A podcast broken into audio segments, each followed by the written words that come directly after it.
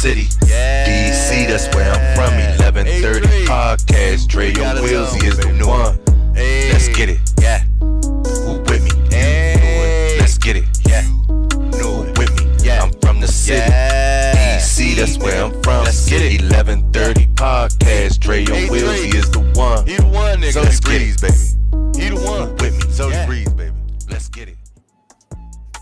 Yo, what it do, everybody? It's your man Dre, aka Dre on Wheels. This is episode 55 of the 1130 podcast, Talk Pro Wrestling. What's good, everybody doing out there? Appreciate you guys joining us back here for another exciting episode of Talk Pro Wrestling. Good morning, good night, good afternoon to all my listeners all across the world, man. It's going to be a very exciting episode. All the listeners in the States, Germany, the UK, Canada, all over, man. I appreciate you guys joining us back here for Talk Pro Wrestling. My man Gator Live is back, of course, man, the co-host of this month, man, on the podcast. So you know it's going to be another great one, you guys. I told you guys last week, man. I had an amazing guest that's lined up this week for the podcast, you guys. They're going to be joining us in just a bit, you guys. But if you guys also, if you guys watching on YouTube, hit the subscribe button down below, like it, leave a comment, do all that good stuff, share it, and uh, don't forget to follow the 1130 podcast on all social media platforms. But you guys, like I was saying, our wonderful guest that's going to be joining us today, you guys, um, Manny and Jason, you guys. Um, they are the WWE Curtain Call kids. Um, Manny, uh, as you can see in the video, along with his friend Jason, who's recording it. Um, they're from Long Island, New York. They're going to be joining us here on the 1130 podcast talk pro wrestling this week. Um, they have been all over the place for the last month or so you guys uh, with the Shawn Michaels A&E documentary coming out um, and them you know telling their story and whatnot with that. So that's to be great you guys. But uh Gator Live man what's going on with you Nothing too much, man. Just trying to make sure I weather this heat. You know, I was sharing with you a little while ago. Uh, you know, it gets hot up here in Georgia, and it gets hotter when you ain't got no air conditioning. So they in there trying to get that stuff taken care of. You know, they working on it. So other than that, I'm good to go, man. I'm ready to get it started with this special guest we got, man. Hey, that's what's up, man. I'm ready to get it started. I feel you, man. It's it's pretty hot, man. It's hot over here in DC too. Oh. But uh we gonna we gonna we gonna get into everything, man. All pro wrestling. Uh like I said, my guests uh this week, Manny and Jason from Long Island, New York. Uh Manny, Jason, how's it going? Very good. Thank you. For Hey, it's good, us. guys. Dave, thanks for having us. No Appreciate it. problem. No problem. No problem. This is going to be a very fun episode. Um, just like my guy uh, Gator said. Um, man, uh, but we're gonna start off first of all. How, how you guys day going? Whoever want to go first. Go ahead, Jay. You froze there, Manny. I'm all good. I'm very Thank you. good. Had a good. Yeah. Okay, cool, cool, cool. Um, but uh, yo, I I have an awesome guest here this week on the podcast, Jason and Manny. Like I was saying, they were featured on the A and E documentary, man. Um, you guys, man, I gotta ask you guys, how did this interview come about? Uh, well, it started with someone reaching out to Jason. Jason, you want to elaborate how that happened? Yeah, sure. So uh, I got a call uh, last year uh, from uh, a, a director um, of doing these uh, documentaries on A and E, um, and he just he called me. He, you know, um, actually he called. He left a message. So you know, I didn't know if it was uh, if legit. So I obviously I um, called him back. Told me who he was. He said, "Yeah, I'm doing a documentary on Shawn Michaels. We want to do a segment on the curtain call."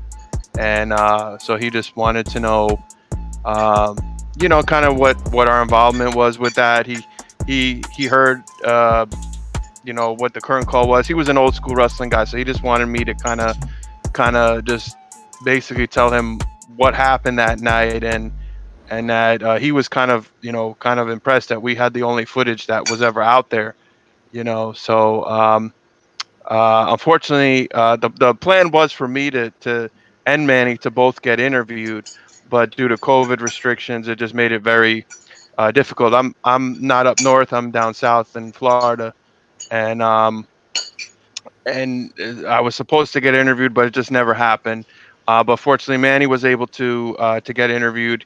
Um, he you know is up in New York, and uh, he was able to uh, to meet up with uh, the the director Joe and and wherever he was set up, and so that's how that that came about. Um, unfortunately, I wasn't, you know, uh, there was no picture of me and Manny in, in the, the documentary, but I was mentioned in the credits, so that that's cool. I don't know if anybody watched the end of the credits, but during the archival footage, it does uh, just mention my name. It doesn't say what for, but you know, I'll take it. hey man, that's pretty cool. right. It, every little bit helps. every little yeah. bit helps, man. Yeah. and you know what? You know what? It should have been the other way around because I was stealing Jason's spotlight because he was the one holding the camera. I was the annoying guy screaming in the background. And you know, he's really the curtain call kid. I'm like the curtain jerker of the team. oh wow. That's interesting. Um, did you guys uh have a, a close relationship with the WWE or F, you know, however you want to call them? Did you guys still do or did have a close relationship for them to you know, continually uh, use the footage and also you guys, you know, reaching out uh, since, since, 2014, we've been in contact with uh, WWE, their producers, ever since then. So it's, it's been a nice ride, and WWE's been really good to us and everything they've done for us. Obviously, for the right reasons, you know, it, yeah. it, it's been a nice, nice, nice ride. Okay, okay, cool. We're gonna we're gonna dive into all of that more because that's some exciting stuff. Um, and that happened in uh, what 1995. Um, I wasn't even a wrestling fan there. You know, I came in about what 98 or something like that. So, you know, it's it's so cool to uh, chat with you guys on an awesome moment and a historic moment uh, to say that uh, in uh, pro wrestling. But um, up until you know this moment in time, how, how long you guys been wrestling fans? I've been wrestling fan since 1987. Okay. Okay. Jason? Yeah, late 80s, late 80s for me as well. Uh, just got fascinated with, you know, the golden era. Um, Hogan, Andre, uh, Warrior, Savage, you know, all those guys. Uh, just became hooked on it uh, during that during during that time, and and uh, watched throughout the 90s and then uh, then stopped. And then occasionally I'll watch here and there, but uh, pretty much 80s and 90s was the uh, the core years of uh, pro wrestling for for me as a fan. Oh, okay. Cool, cool, was cool. a good time to be a fan of pro wrestling right there, man. Late 80s. I mean, was it now was it always just WWF or were you were crossing them in enemy lines over there to be a WCW yeah. uh, enthusiast as well.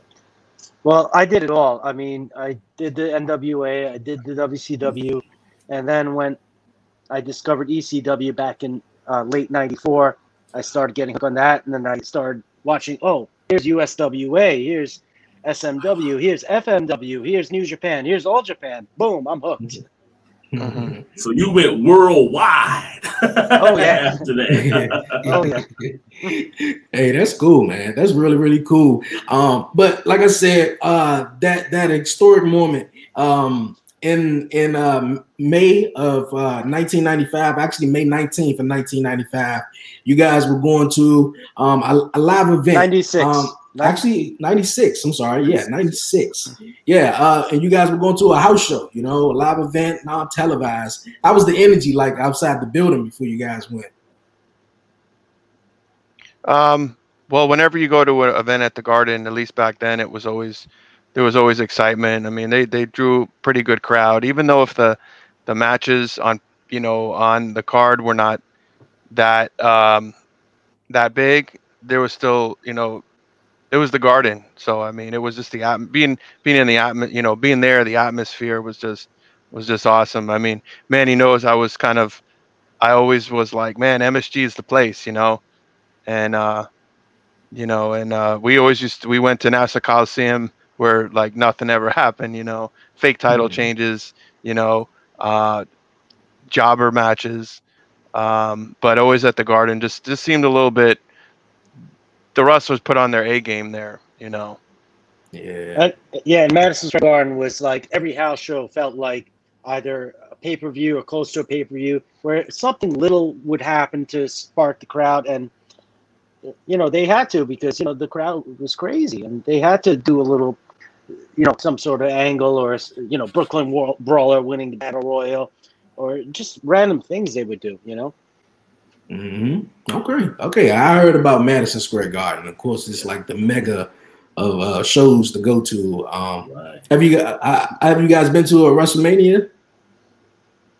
We have. Been to yeah.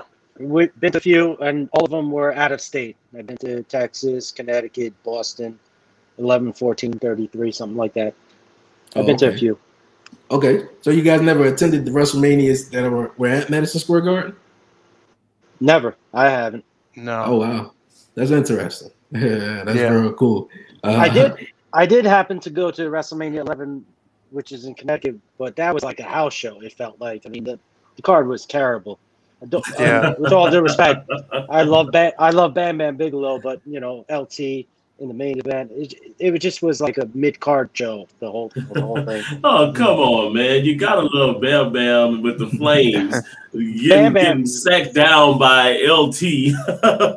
Yeah, he was probably coked out, might have been coked out his mind that particular night. It looked like he was he could have lifted Bam Bam by himself. So man, Hey, that's, Bam Bam- that's Bam Bam deserved that that, that night, though. He really did after all the years Yeah. of hard work he put in.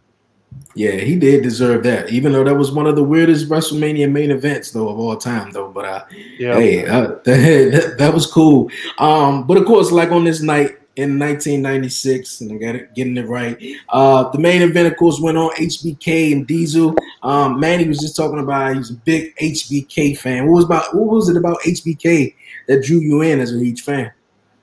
Uh, I guess, you know, I always liked the Rockers. You know, I, I did like the tag teams. You know, at the time, just about all of them. Um, as soon as he turned heel, you know, I, I liked that cocky attitude that he had. So that's what drew me in. And then from there, it just boom. I was like, oh wow, this guy's an actually a great wrestler, and he can talk on the mic. He's he's got it all, and I was hooked since then. Okay, you guys more of a fans of the heels or, or the baby faces? Uh, I I did prefer the heels for some reason. I don't know. I mean, back then, a lot of people a lot of people didn't cheer Ted DiBiase or, or Rick Rude, you know. But for some reason, I I really liked the the bad guys as well as the good guys. I liked every character back in the '80s, '90s because they all all those characters meant something back then. You know. Mm-hmm. yeah, Yeah, definitely. Now y'all Go went to multiple events. I mean, y'all were talking about kind of bopping around Nassau and those places like that. Getting back to the, the video, was that something that you did a lot? Did you video a lot of the events that you went to, or you know, pull the camera out and you know, catch a few main events or something like that? Was that something you regularly did? Uh, I started. Um, I started. Well, let me let me go back. Why I started videotaping the shows. I, I didn't think it was possible um, to actually get a camera in in the building, especially with security. But You mean smuggle? I, Smuggle, yeah. yeah. Um, I um, like I said, me and Manny, we used to go to the house shows, and uh, you know, but before I started videotaping, and we noticed through there. This was before the internet was big. I mean, we didn't. It was just not re- readily available. So, if you found out somebody had bootlegs, uh, fan cams, that you was through like a newsletter or it was through a friend or RF video, those type of places. And usually by the time you got your hands on it, the quality was just so poor. It, it, it was just due to generational loss, due to due to the uh, copying of you know video to, and it was just it was horrible. And I was just so pissed off just that I spent you know 20 25 bucks for for a tape and it was just it just horrible. I mean just very blurry the and I said, man, I, I can do a better job than this. And um, and I was just trying to figure out like, you know, eh, how it's possible. You know, we were teenagers, so you know we could kind of get a, get away with it if we got caught. Um, but they, you know, the camcorders back then, yeah, they were. Some of them were big, and some were just handy cams.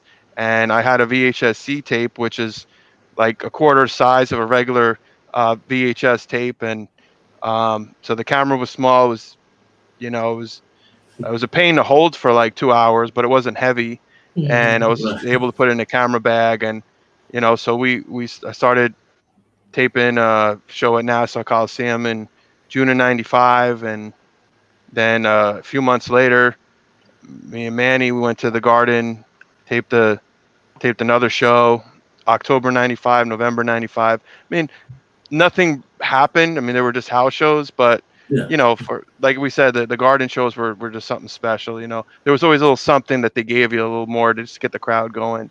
And then uh, I remember at some point, Manny was like, "Man, why do you bring that thing for?" You know, um, nothing nothing ever happens, and and he was right because we did go to these shows and nothing ever happened, and a lot of the matches were just were just kind of generic matches. You know, they weren't. Uh, you would not see a title change. You would not see something that would have been talked about because it probably happened. The same type of match probably happened in the next town over or something. You know, on, a tour because they did a lot of tours, and um, and no, we just I think for a while in '96 there was like a big stretch. We didn't go for like four months to a house show because we just weren't we just weren't interested in going. I mean the the matches were not really that. Um, we just didn't feel like going for whatever reason, and then then we then we saw May 19th. Oh wow, cage match. It's going to be Diesel's last match. He's leaving. Razors. Um, and it was a Sunday night before a live Raw the next day. Remember, you keep in mind Raw was taped like was it every few weeks or something? It was live every few weeks. They do mm-hmm. tapings for like almost a month um, early on. Yeah, for and, shows. Yeah, for events. And so, being that okay, it's a it's a Sunday event at, at the Garden. Um, before the next day is a, is a live Raw, so something might happen here. We weren't expecting like a world title change, but something might happen. Right. In fact, the tag team titles changed. Like that was the highlight of the, the, the of of the of the event actually. We thought we thought that was it. Yeah, we thought that was our highlight. We're like, oh, awesome! We saw we saw a title change. We got on camera. I mean, even though they had their own cameras, they're filming that because they would have showed it the next night on on Raw. You know, it was kind of their way of promoting the house shows and live events. Like, hey, anything can happen. You know, that's why you got to go to the, the live events. They'll probably start doing that again as you know they start bringing the crowds back. Yeah. And then, uh, so so to answer your question, I mean, that's that's kind of what what kind of got uh, got me hooked on recording the shows. And yeah, I mean, there was like a time where we got uh, got caught, got a little too close. I we I always sat f- further away in the 300s, but I, I it was at the Coliseum. This is another event, and I got a little too close, and security was like, "Nope, give me the can, you know, give me the uh, tapes," and that was uh, that was it. So I got a little too greedy, That's, just getting. And then Manny wasn't with me. Yeah, that's probably why you got caught. That's what I'm. Yeah, you didn't have your lookout man, man. yeah, but, but, to, but to clarify, uh, you know, everybody says even before WDB interviewed us, even for the first time, is that we we smuggled the camera in, we snuck the camera in. Jason never actually sneaked it in, smuggled it. He walked right in with it in plain view, and if they security, they asked him, if they did ask him what was in the bag, he would just open up, oh, it's a camera. Boom. They let him go because they oh, wouldn't oh, wow. think some 16, 17 year old would be filming a stupid house show that nothing happens. Boom.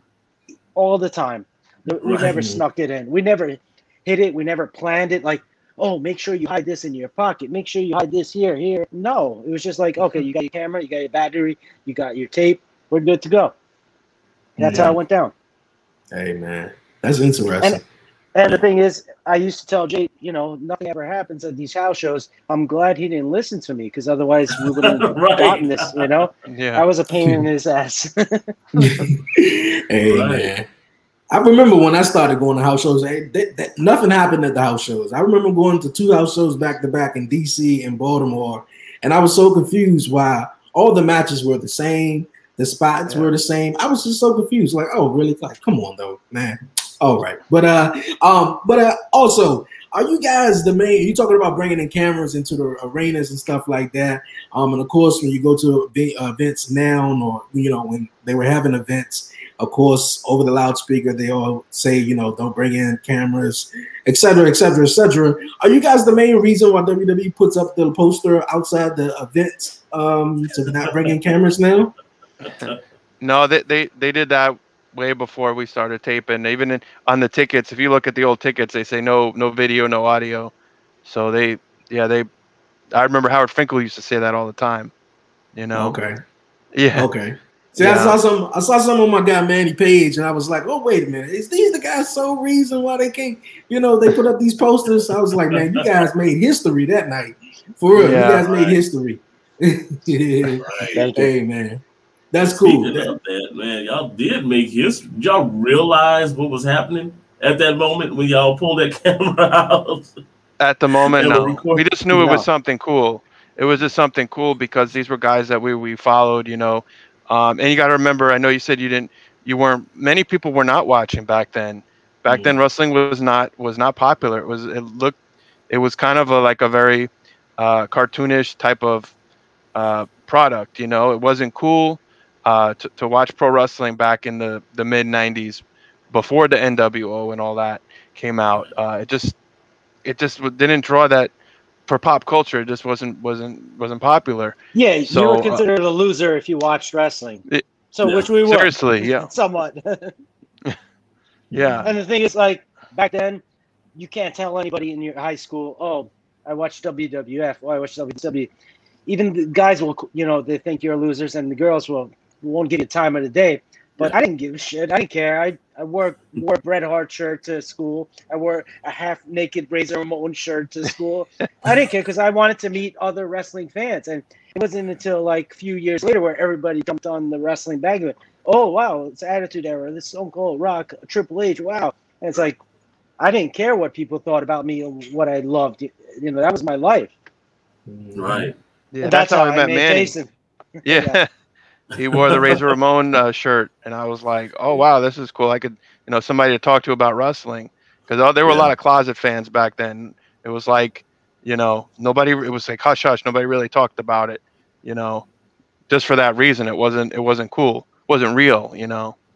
Right, right. That was the banner. You would wear one of those wrestling shirts out and see if somebody will talk to you or give you the, the little nod up, and you know that's Yeah. somebody It's like- that you can talk to about wrestling. You're one Mm-hmm. of us. Right. Hey man, that's what's up. That's what's up. Can y'all take us through that moment though? Because uh, obviously, I- I'm, I'm I'm assuming Manny was cheering for uh, Shawn Michaels to win, Right. and uh, uh, Jason, you you, you were right along with uh, Manny. Uh, I was no, I was. Uh, I, I like Diesel. I, I was a big Diesel fan, and even though when he was kind of that um, in between, you know, he was kind of a good guy and, and bad guy. I mean, that if you kind of look back, it's like that's kind of where the Stone Cold kind of character kind of came about. That that uh, anti-establishment kind of uh, superstar. You know, where it was like he's got his fans, but he's really kind of bad, but he's cool because a lot of people like him, you know. So, um, you know, I, I, I, even though he was leaving, I, uh, I still, I still rooted for him. Okay. Yeah. So it was yeah. so it was some it was some friendly competition. You had Manny rooting for Shawn and you rooting for uh, Diesel, huh? yeah. And Yeah. the thing is, and the thing is, w- I, li- I like Diesel too, and I like Razor too. But at that moment, I was so pissed off that they were leaving for WCW that I just let them have it. A classic crazy fan in me, you know, it's like cursing them out and everything. And then finally, when everything happens, I'm cheering them out of nowhere. typical, typical smart mark. right. What was it? What was it? What was it about that moment that just sent you over the top, though? You know, because uh, obviously at this time, you know, uh, well at that time, um, you know, wrestling was, you know, very kept. You know, all the backstage stuff were kept a secret. So, you know, for them to do that in the ring, non-televised, uh, yeah, what, what, what sent you over the edge? it, it was probably the most amazing thing that I've witnessed was when, because at the time I had a pretty popular wrestling hotline back when hotlines were popular. It was an 800 hotline, and newsletters were popular at the time before the internet hit and before podcasts hit, obviously. So I had to know everything. But the thing is, when Triple H came out, that was the time when my mind was blown. It was just like, wow, this is really happening. It's like I asked Jason, oh, Hunter, right? Oh, wow, this it, hmm. it's just that insane that I, it it blew my mind. It was that moment when Triple H came out. I'll never forget it. yeah. Because you just think, you got to think before that. You know, you had good guys and bad guys, and that was it. You never saw anything in, in between, and that was the moment where it was like, it was like, wow, you know, what's going on here, you know? And then you saw the the real life play out. I, I mean, we didn't really know that they were real friends. I don't know, maybe on one of the dirt sheets it may have mentioned that because we did have a couple of the newsletters and um, but we never just we never saw it. You know, you never saw pictures like you do now. Um, so it was very it was very like yeah like behind the scenes.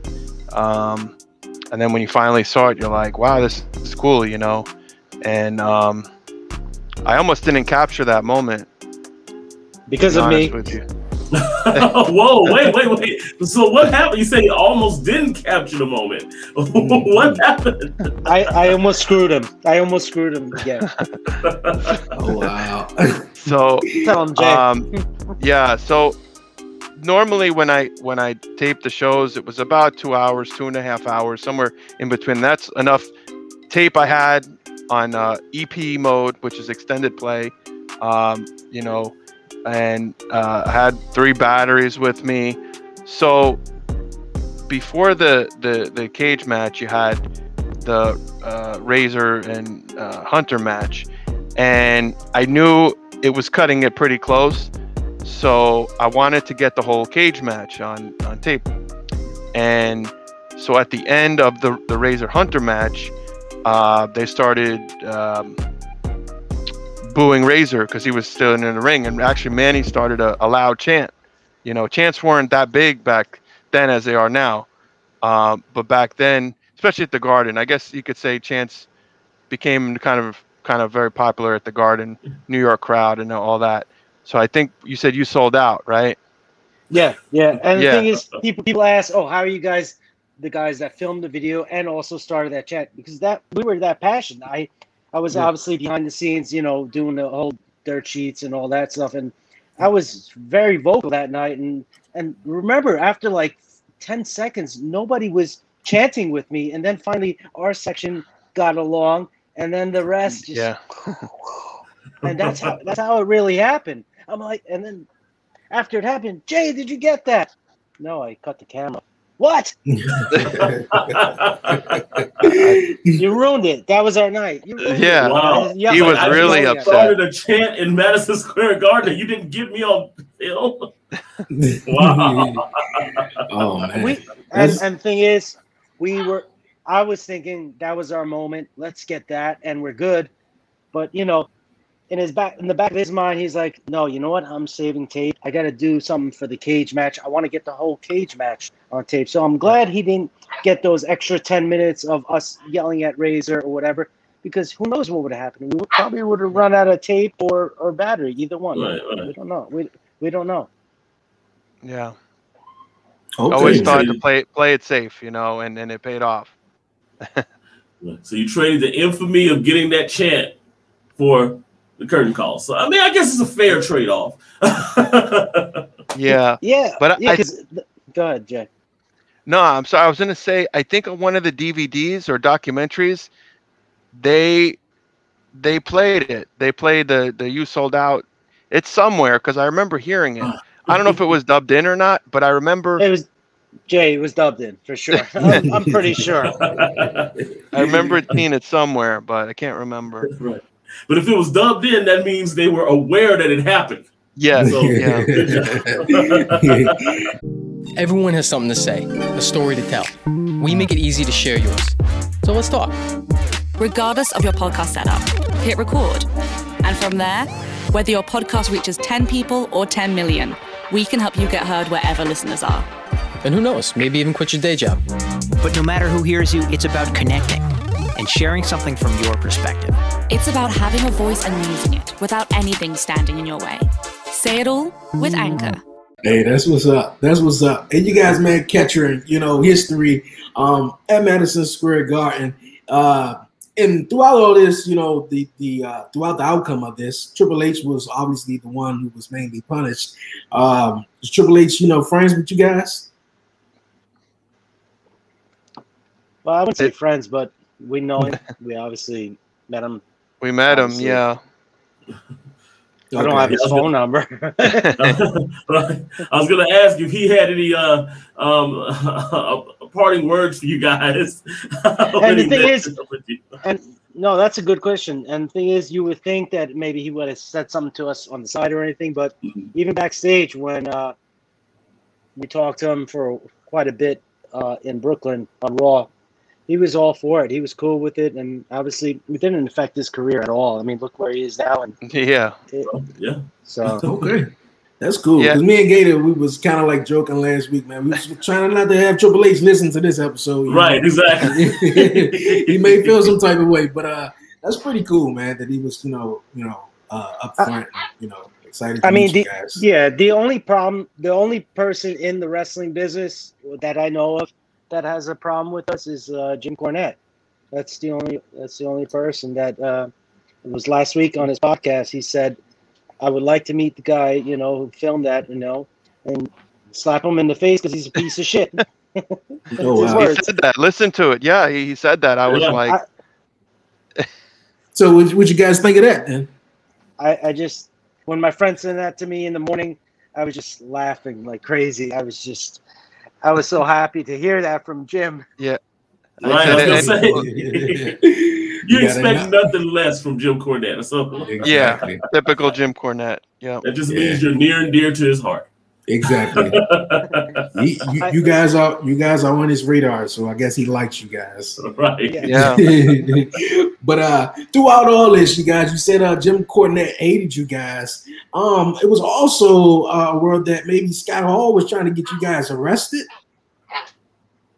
It was actually his idea. I mean, we were when we were doing the backstage segment with uh, the Kliq, we were just going there to meet Hunter, and I was on the way on the ride there. I was telling Jason, I'm like, oh, it'd be cool.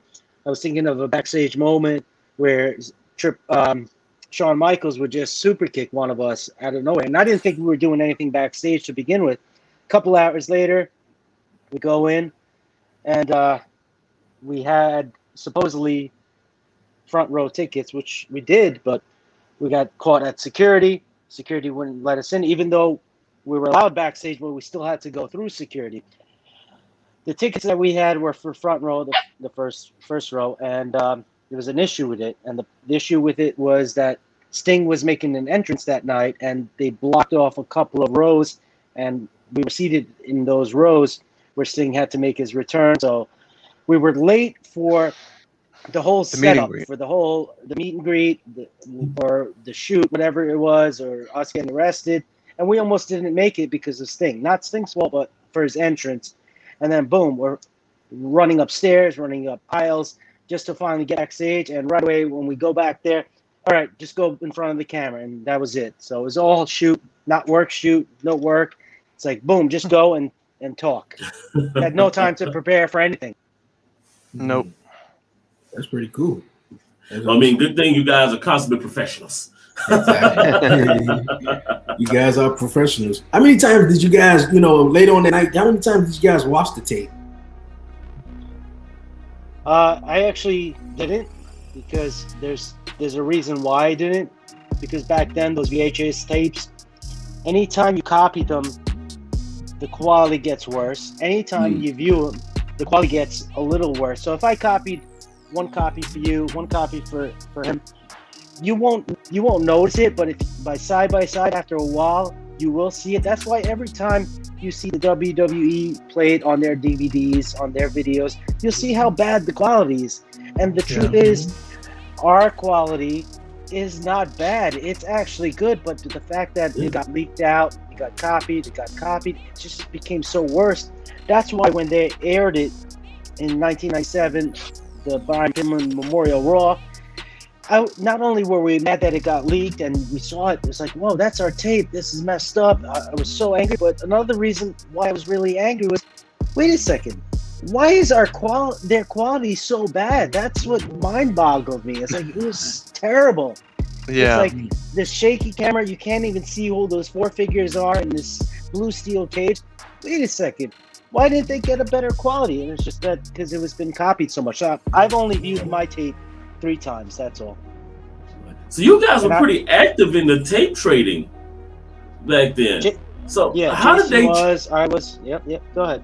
So how did they track kind of track it back to you guys? Because I know once you know back to track, you know the the tape trading back in the day. I mean, you'll have a tape from New Japan that's been copied 15 times before right. you get lay eyes on it. So how did they kind of backtrack it to you guys and put the finger on you?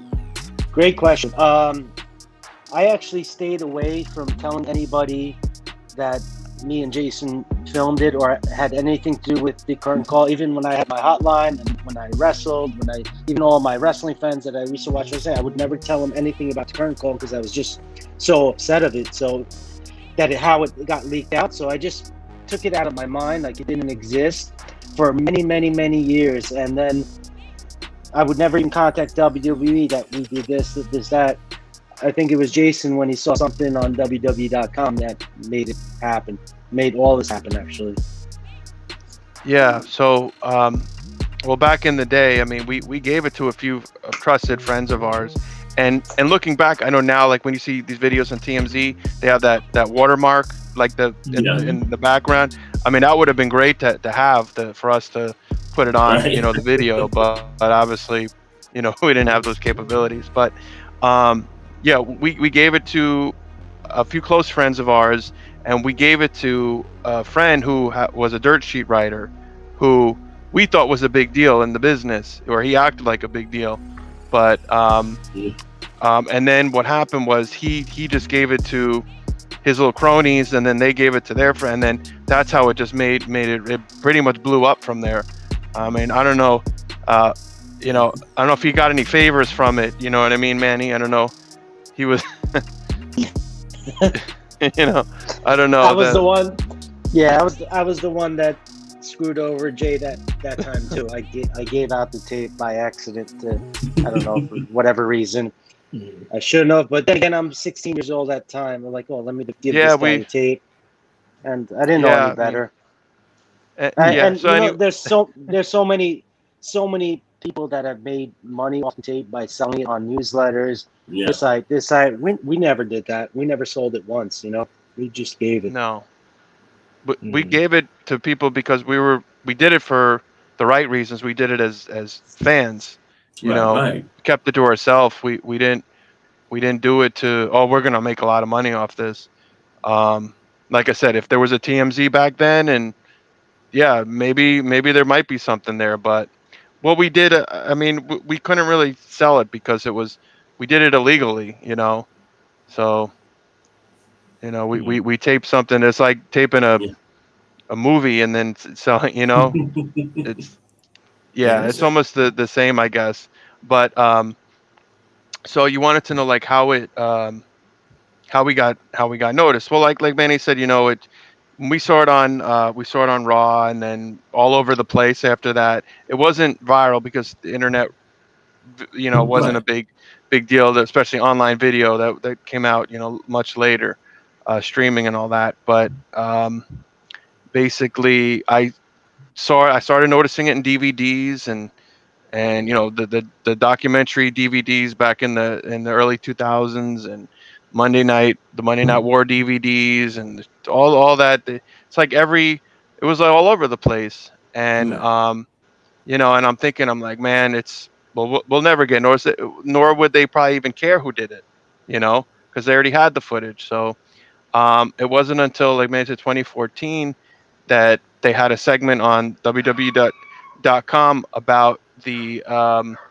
curtain call and they mm-hmm. interviewed a few of the the, the superstars and uh, there was a comment section so i wrote a little comment saying that hey this is my video me and my friend's video uh, you know uh, if anybody wants to contact me they they uh, they can oh, wow. and and i didn't think anything would come of it i thought maybe maybe there might be a fan who might message me on facebook or something but uh, months later i got a, a linkedin message on uh, my you know LinkedIn from a WWE producer and uh, asking me if I was the Jason Cosmides who taped the curtain call and to call him. And uh, that's how all this got got started.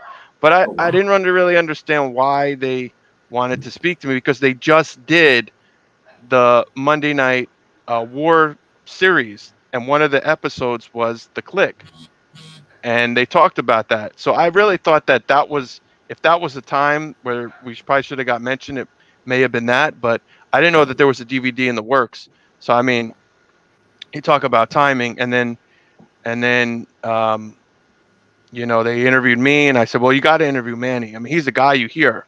You know, I'm I'm the guy who lost his voice. I didn't have a voice that night towards the end of the night.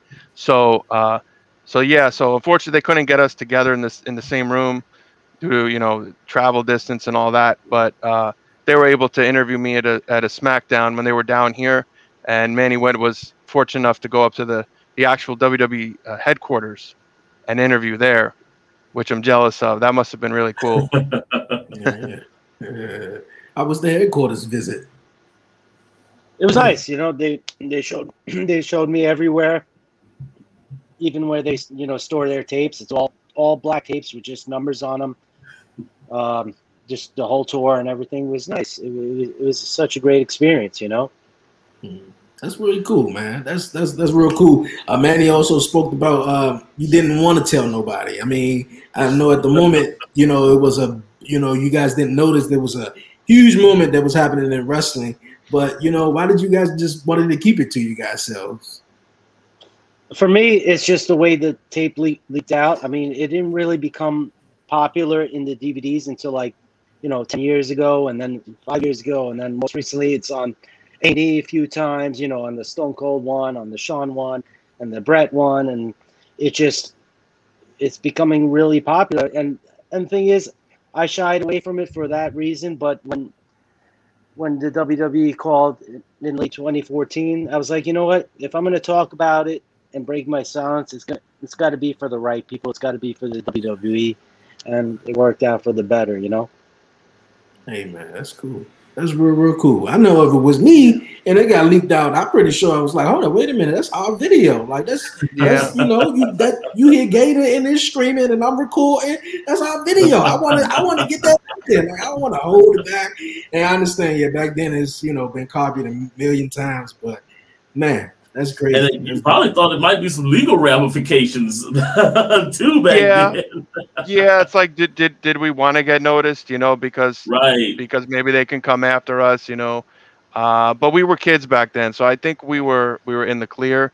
But um, yeah, it was it was tough, you know. It's like you know somebody has something of of, of yours, and yeah. you know, like Mani said, some are profiting profiting off of it, or um, just you know, doing it for bragging rights, um, you know, and so we just kind of moved on. I mean, it didn't define us, you know, but we just kind of we kind of just moved on from it, and and then years later, you know, as you see now, a lot of nostalgia is big now, especially from the 80s and 90s. You know, people just like to think of the good old times, you know, and especially with the pandemic going on, and just kind of reflect back on on uh, on the those good old days where it seemed like they were innocent times, you know, uh, at least back in our, you know, when you're younger and in, in your eyes, you know, just you're living like a little bubble, you know. Right, right. So, question: Do you still have any of the tapes? Not the well, actually, the tape. Do you still actually have the physical tape, or did you keep any of those tapes that you used to record back then? Um, let's say I have a, a storage locker with um, a whole bunch of VHS tapes because that was my vision is to record everything. So I have over 350 VHS tapes of wrestling that I recorded, Ooh. and they're all in my storage, uh, alongside other wrestling memorabilia that I just keep there. There's only one tape that I keep with me, and that's the original. And uh, how about maybe we show it to you guys? How about that? Ooh. I may just have it. that I would be amazing. Have, I may just have it. I may just have it uh, about a foot away from me, so I might as oh, well. Oh wow! Right? really, dude, man, that would be amazing to see goes. the original tape that started yes, it off. It would be. the thing is, uh, A and E edit this out because obviously for time reasons we did the one hour interview. Obviously, I was in there for two minutes, but hey, let's show it. Why not? And usually my hands shake when I show this, so just bear with oh, me. my hands okay. are going to shake a little bit too, so don't worry about it. that is Ooh. the curtain call tape, the original, and uh, Oh, it says it says the house show stuff. That's World Tour de Force, and um, what else I see here? Madison Square Garden, May 19, 1996, World Wrestling Federation. And if you open up the tape here, it's actually going to say May 19th MSG boot because we call them bootlegs, and the short case Yeah. would say boot MSG boot May 19th. And and the thing is, with this tape, there's other stuff on it too, but this is the original, the best quality you can get. And the Yeah. fact is, I ripped off the tab so nobody can record over it. Nobody can that's how record it's, over it, how right. it's secured. You know, Oh, this is it on a Maxell VHS tape. That's the original straight from the camera. Oh man, Yo, man. That's cool. that is that is pretty dang awesome, dude. Like to actually see the actual tape of the curtain call, like live in person, you know. Mm-hmm. And not That's the what they blur, go see. and not the blurry stuff you see on TV. Right, This was yeah. actually a good quality. I and I don't re, I don't understand why they never asked me for the original or why they never asked Jay for the original because wouldn't they want the better quality what you see on all these DVDs? But You Who knows, and they, you would think who knows? Maybe yeah, maybe it'll uh, it'll wind up in some sort of museum where they're trying to do in the next year or two. I mean, that's what they're doing these hidden treasure show, treasure shows for. For that reason, Right. to collect all this for a physical Hall of Fame or a physical museum. So that's probably what's what's next for me and Jason, if anything. Oh yeah. It's probably got a spot already set up in that that that Hall of Fame that they're envisioning uh soon. Hey man, that's that's pretty cool. I, I really I, I dig that. That's really cool, Oh, yeah. man.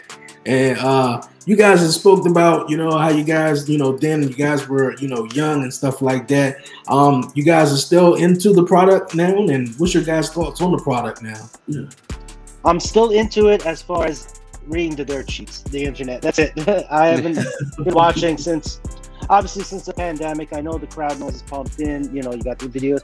No, they got to do what they got to do. But once the crowds start come back, I'll start watching again. Okay. Yeah, Jason? I, I don't, um, I don't, I don't watch it. Uh, like Mani said, I'll, you know, I'll read online. I'll read like what, you know, uh, what a lot of the old guys, you know, say. They'll re- rehash about the past, and I'll read about stuff like that, or like if somebody old, you know, comes back, or when they have these like reunion shows, or, um, you know, uh, like Goldberg's fighting or Brock Lesnar, you know, maybe I'll I'll watch I'll watch that, but um, pretty much just reading reading about you know what Eric Bischoff said or what Jim Cornette said or you know just you know or what who who's Bret, Hart pissed off at now who screwed Right. him you know stuff like stuff like that I'll just That's get a, every other you know, month, by the way. But yeah yeah I'll just get a kick out of that stuff or they'll just talk about something that happened 25 30 years ago you know and um, just those old old stories that you never even heard about until today they just get brought up and then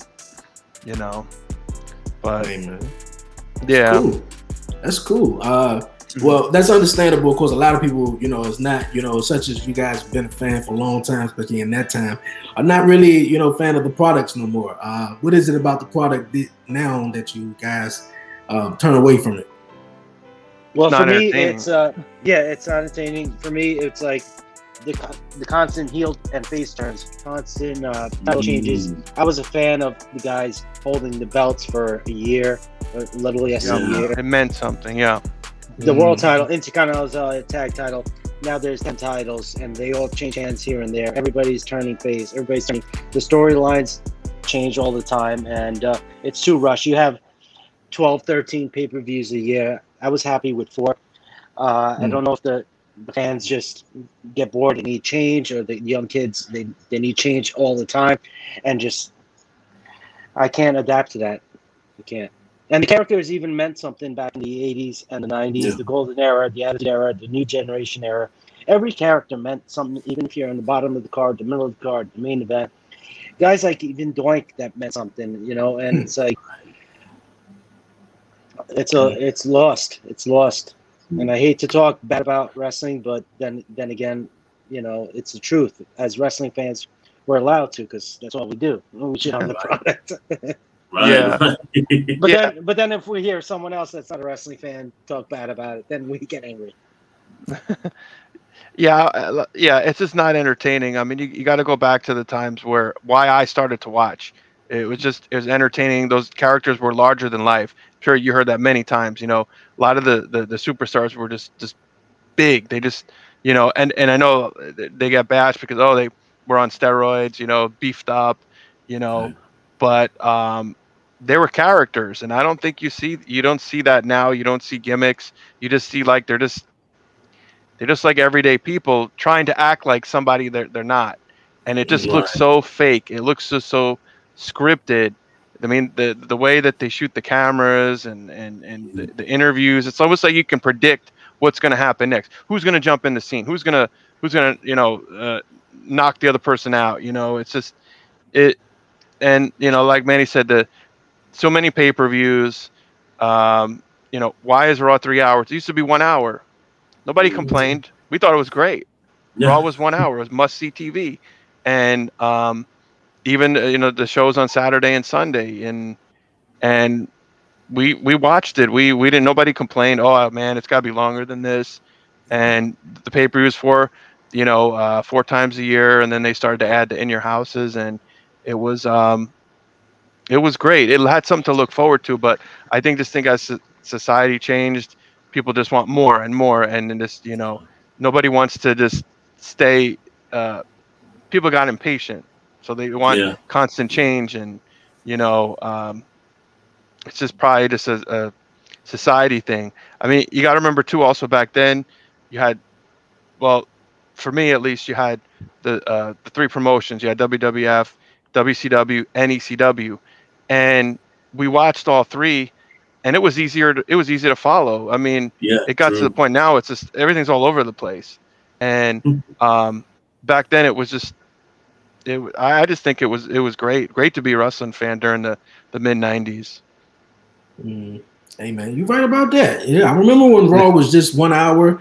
I remember when the pay per views was just four, and now you know it's just oversaturated with you know so much going on.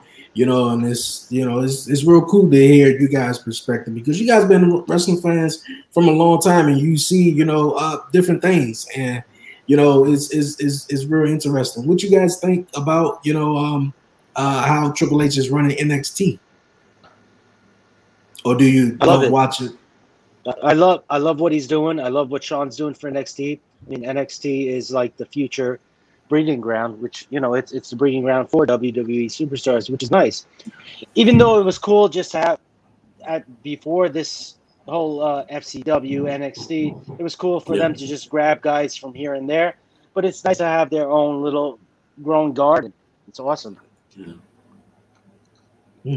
Okay. Yeah, I, Cool, cool. yeah, I, I agree. I agree that it was a long time coming, and I I think I remember hearing uh, Triple H say the reason why he started getting involved with Next was the uh, he was part of the WCW power plant, um, Mm. and he said that he WWE needed that. So now that they have their you know developmental program, and um, so that's that's good. That's good that they're you know I guess it's been around what almost ten years now, right? Almost.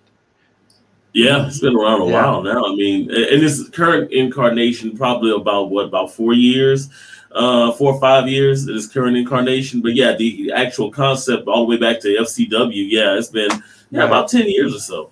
Yeah, I think. I mean, NXT is really kind of gimmick driven. It's more like what you guys were talking about that you liked about rest, you know, wrestling back in the day, where it's a little bit more gimmick driven. You actually have gimmicks there, you know. Mhm. And I guess that goes back to Triple H being kind of more of an old school mentality kind of Right. wrestler. And, you know, I mean, of course, once they get to the main roster, all that stuff's gone. But at least in NXT, you get that little quaint little bubble of gimmick, uh, gimmickly, uh, gimmickly goodness, I guess you could say, that you can kind of indulge in, you know? Yeah, Yeah, another that's- thing, another thing I was thinking about, um, and I know I talked to Mani about it, is that why they don't, and I don't know maybe due to, due to rights, but why they don't bring back um, the gimmicks, like old the gimmicks that they had in the past, like Mm. have a new demolition, have a new Doink the Clown, have a new uh, Nature Boy. You know what I mean? Because there was a Nature Boy uh, Buddy Rogers before Ric Flair? Yeah. You know, why can't there not be another one? Um, you know, uh, those type of things where if they find the right person, it might work. And maybe don't have them talk so much because look what happened yeah. with Ronda Rousey. She talked too much, right? It's like, yeah. why can't she be like a Chyna, not not say anything, and you could still be, you know, and you know, still make a, a big impact. You know, oh, yeah. that's how I feel like. That's probably when you know sometimes they don't always need to talk because I think that kind of hurts them. You know, just. Oh yeah. Mm-hmm. Oh yeah, I know Dre and I had a conversation. Was it last week?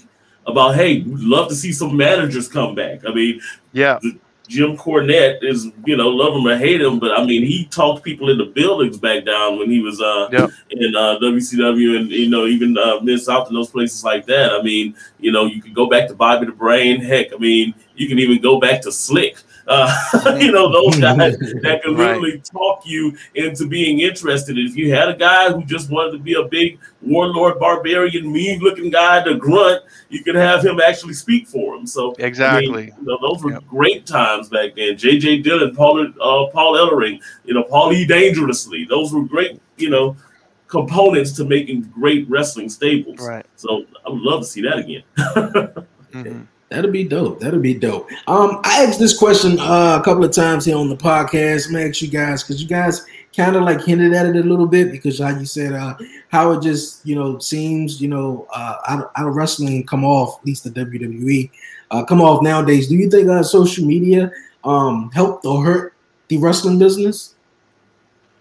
I think it, it actually helped social media is what everybody's doing now as far as talking about wrestling. You got, you know, the the podcast, which is great. Everybody's got one, but that's cool because we love doing them now. Um, it's it's actually helping a lot because look, everybody's talking about wrestling still to this day, which is good, even though the ratings are a little down, obviously for you know the reasons that they are. But you know, but if you look at it back in the day, there was in the 60s, 70s, there was no internet, but people still watch the product and people still continue to watch the product with or without the internet. So I think it's helping either way. Okay.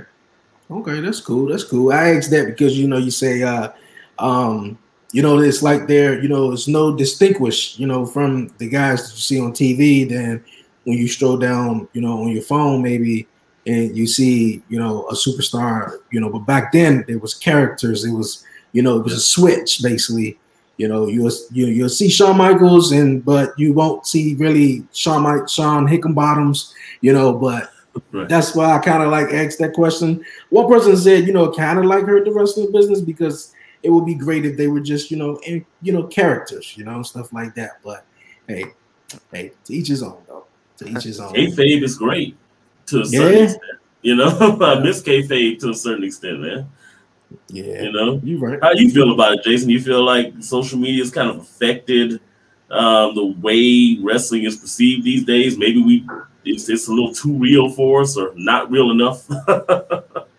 yeah, I mean, it. Look, it was going to change anyway when you when the internet started to blow up. You know, yeah. you know, the newsletters were going to just be you know uh, websites, and it's the way that that information was just gonna just gonna get out about about wrestling and stuff, and then obviously social media put it. So now you obviously see you see the wrestler not just as characters but as real people.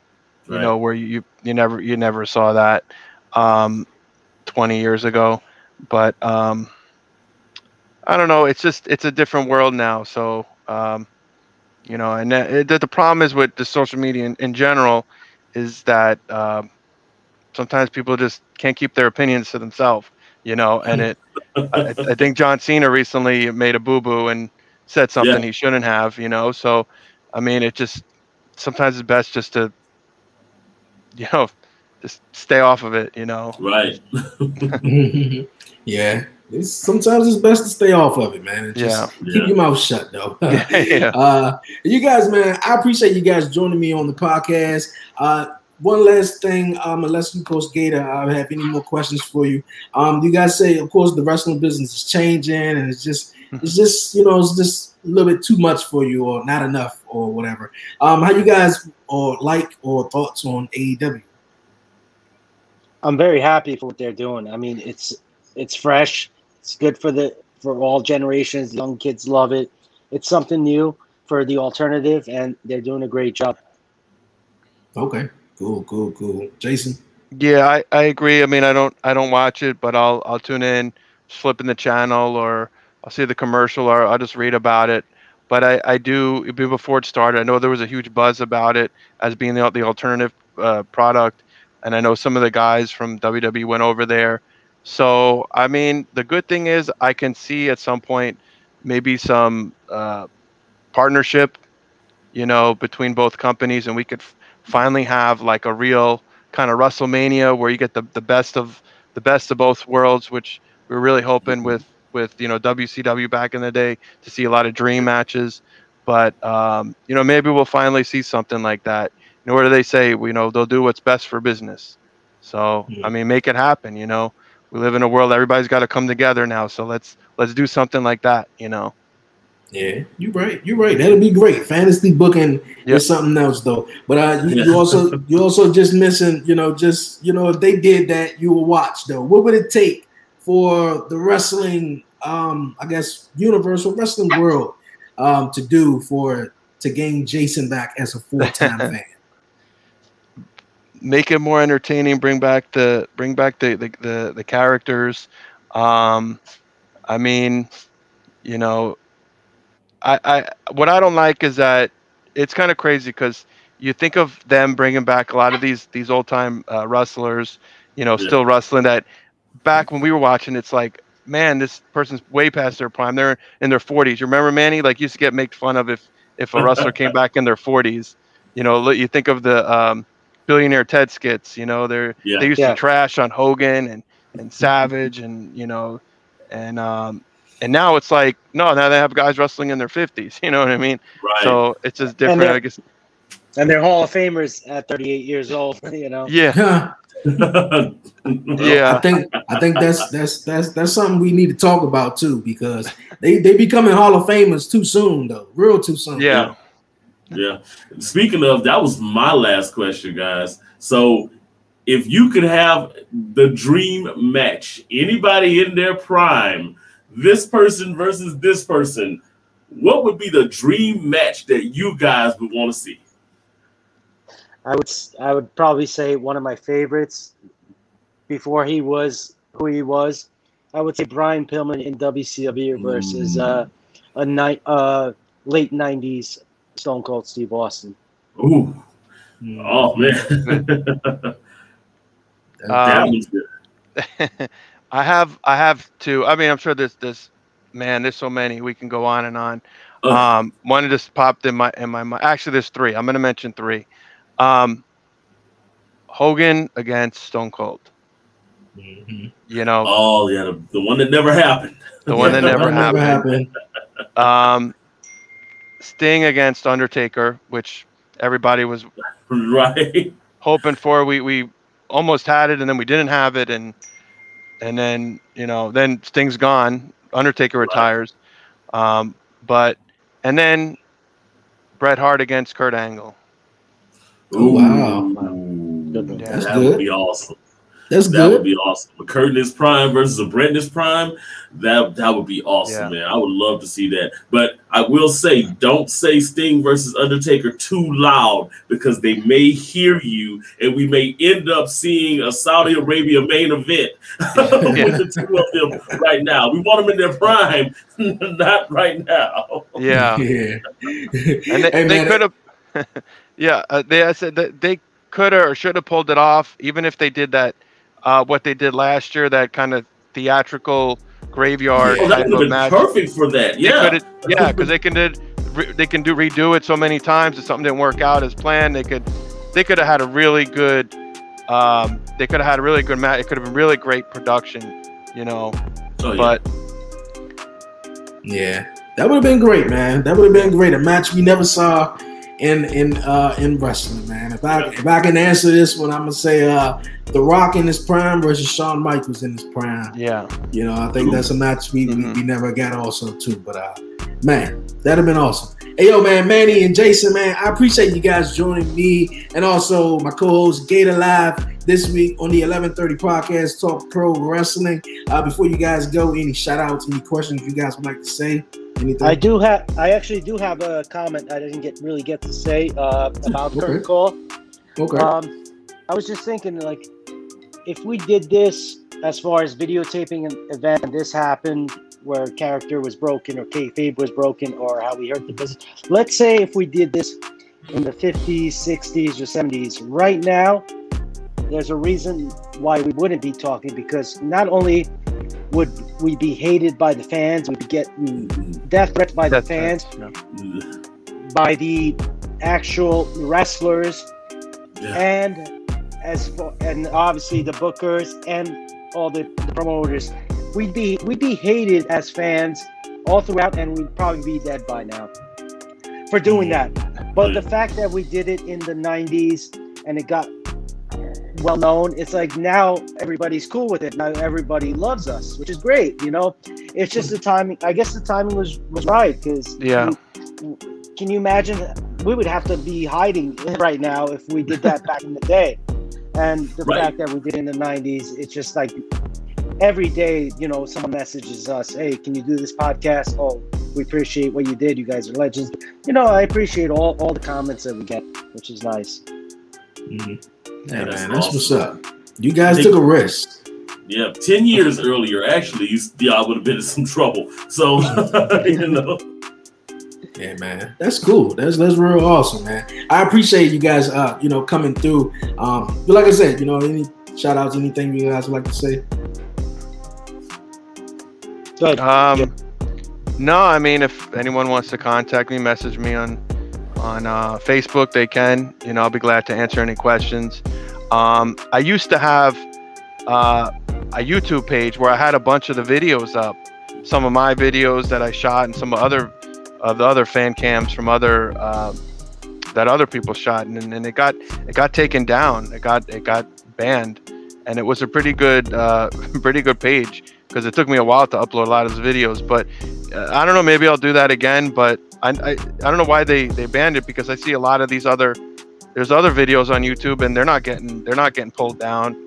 So I don't know. We'll see. Maybe I might consider doing something like that. I just have to digitize all the the um, all the videos I have and make them into files and then upload them. And I'm sure that'll take time, but I'm sure a lot of people would be interested in that. You know, have a lot of I great stuff.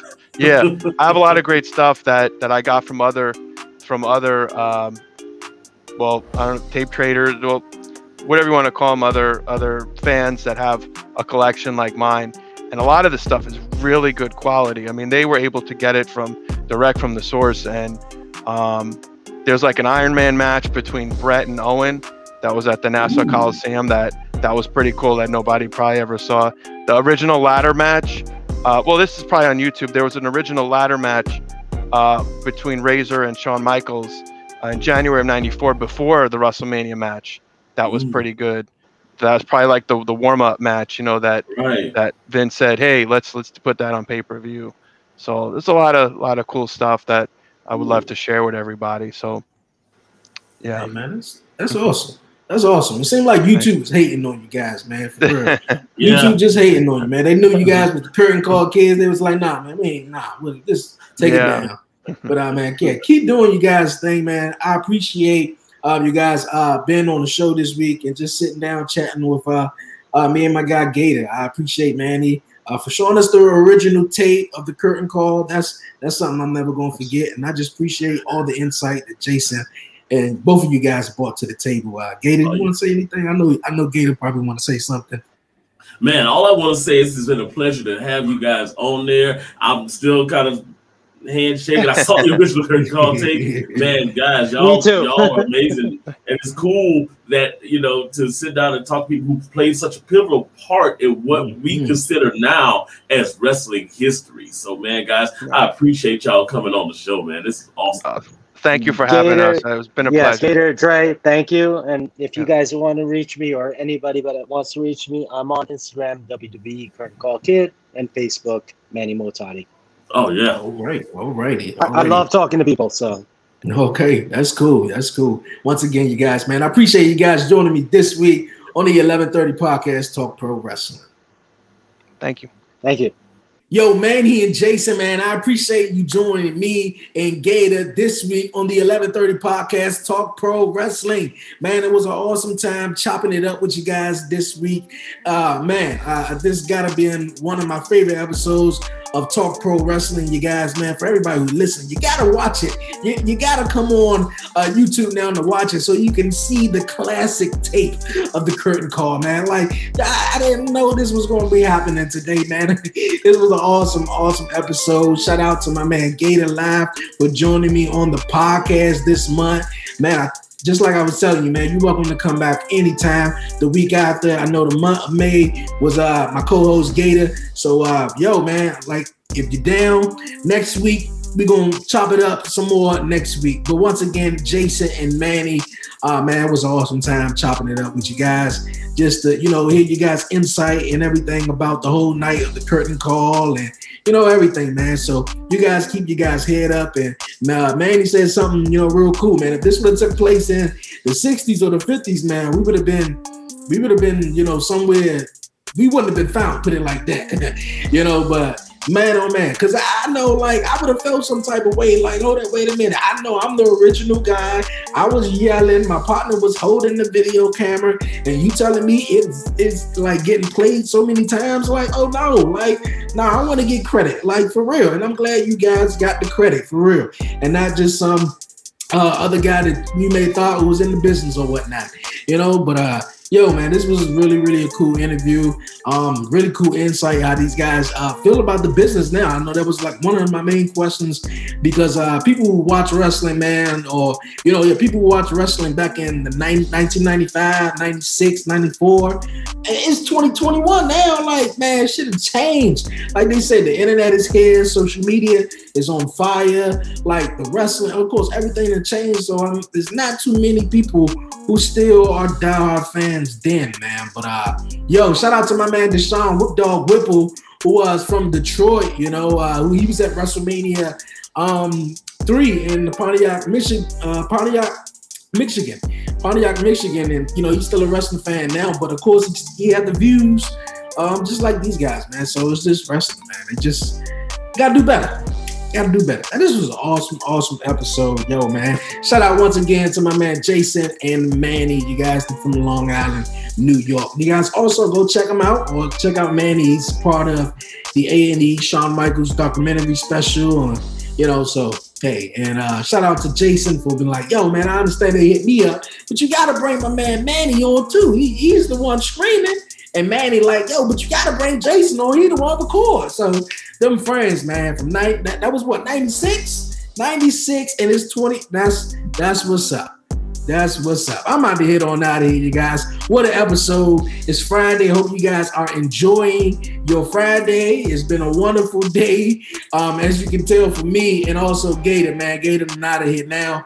But uh, I'm out of here on out of here. I just had to do the last round duties. And yo, man, before I do get on out of here, yo, don't forget to follow my man Gator, you guys. Yes, follow my man Gator um, on social media at Gator Live underscore down five, and also follow the Down Five podcast on Instagram. Also follow the Dope Discussions with Erica podcast on Instagram, and subscribe to both podcasts wherever you get your podcasts at. Yo, for real. And also, you guys, man. Don't forget to follow the 1130 podcast on all social media platforms. Follow me on Twitter at Dre on Wheels. Follow me on Instagram at the 1130 podcast like the 1130 podcast on Facebook. Subscribe. Yes, subscribe to the 1130 podcast on YouTube. You dig? Yeah. And uh, man, for real, leave a comment and do all that good stuff so we can get the 1130 podcast up, up, and out there even more. And also, you guys, man, the 1130 podcast main show, you guys, each and every Wednesday on EB Radio and YouTube, streaming at 1130 a.m. Eastern Standard Time. And the 1130 podcast, Talk Pro Wrestling, you dig, you guys, man, is available on iHeartRadio. So, so subscribe on iHeartRadio Follow me on Spotify. Leave a five star rating and a review on Apple Podcasts. You know how we get down. And if you would like to be a guest here on the podcast, email me. That's the 1130 podcast at gmail.com. The 1130 podcast at gmail.com. For real. Man, what a show. What a what a show. I'm about to hit on out of here, man. For real. Oh. Yo, man. Appreciate my man Gator for joining me this week on the podcast. That's my co-host of the month of May. We may have him back this next week. Most likely we probably are. And also, once again, Mani and Jason, thank you so much for being on the show. Keep keep in keep in yourselves, stay real, stay prayed up, and all that good stuff. Yo, it's your man Dre, aka Dre on Wheels. Now I'm out. I'm from the city, DC, that's where I'm from. 1130 podcast, Dre on Wheels, he is the one. Let's get it, yeah. Who with me? It. Let's get it, yeah. It with me, yeah. I'm from the city, DC, that's where I'm from. Let's get it. 1130 podcast, Dre on Wheels, he is the one. He the one, nigga. So Let's breeze, baby. He the one. Who with me? So yeah. breeze, baby. Let's get it. You Know with it. me hate, but they ain't stopping this. I'ma keep making hits, Dre and Will, you know it ain't no copying. Was you sitting there on the carpet with?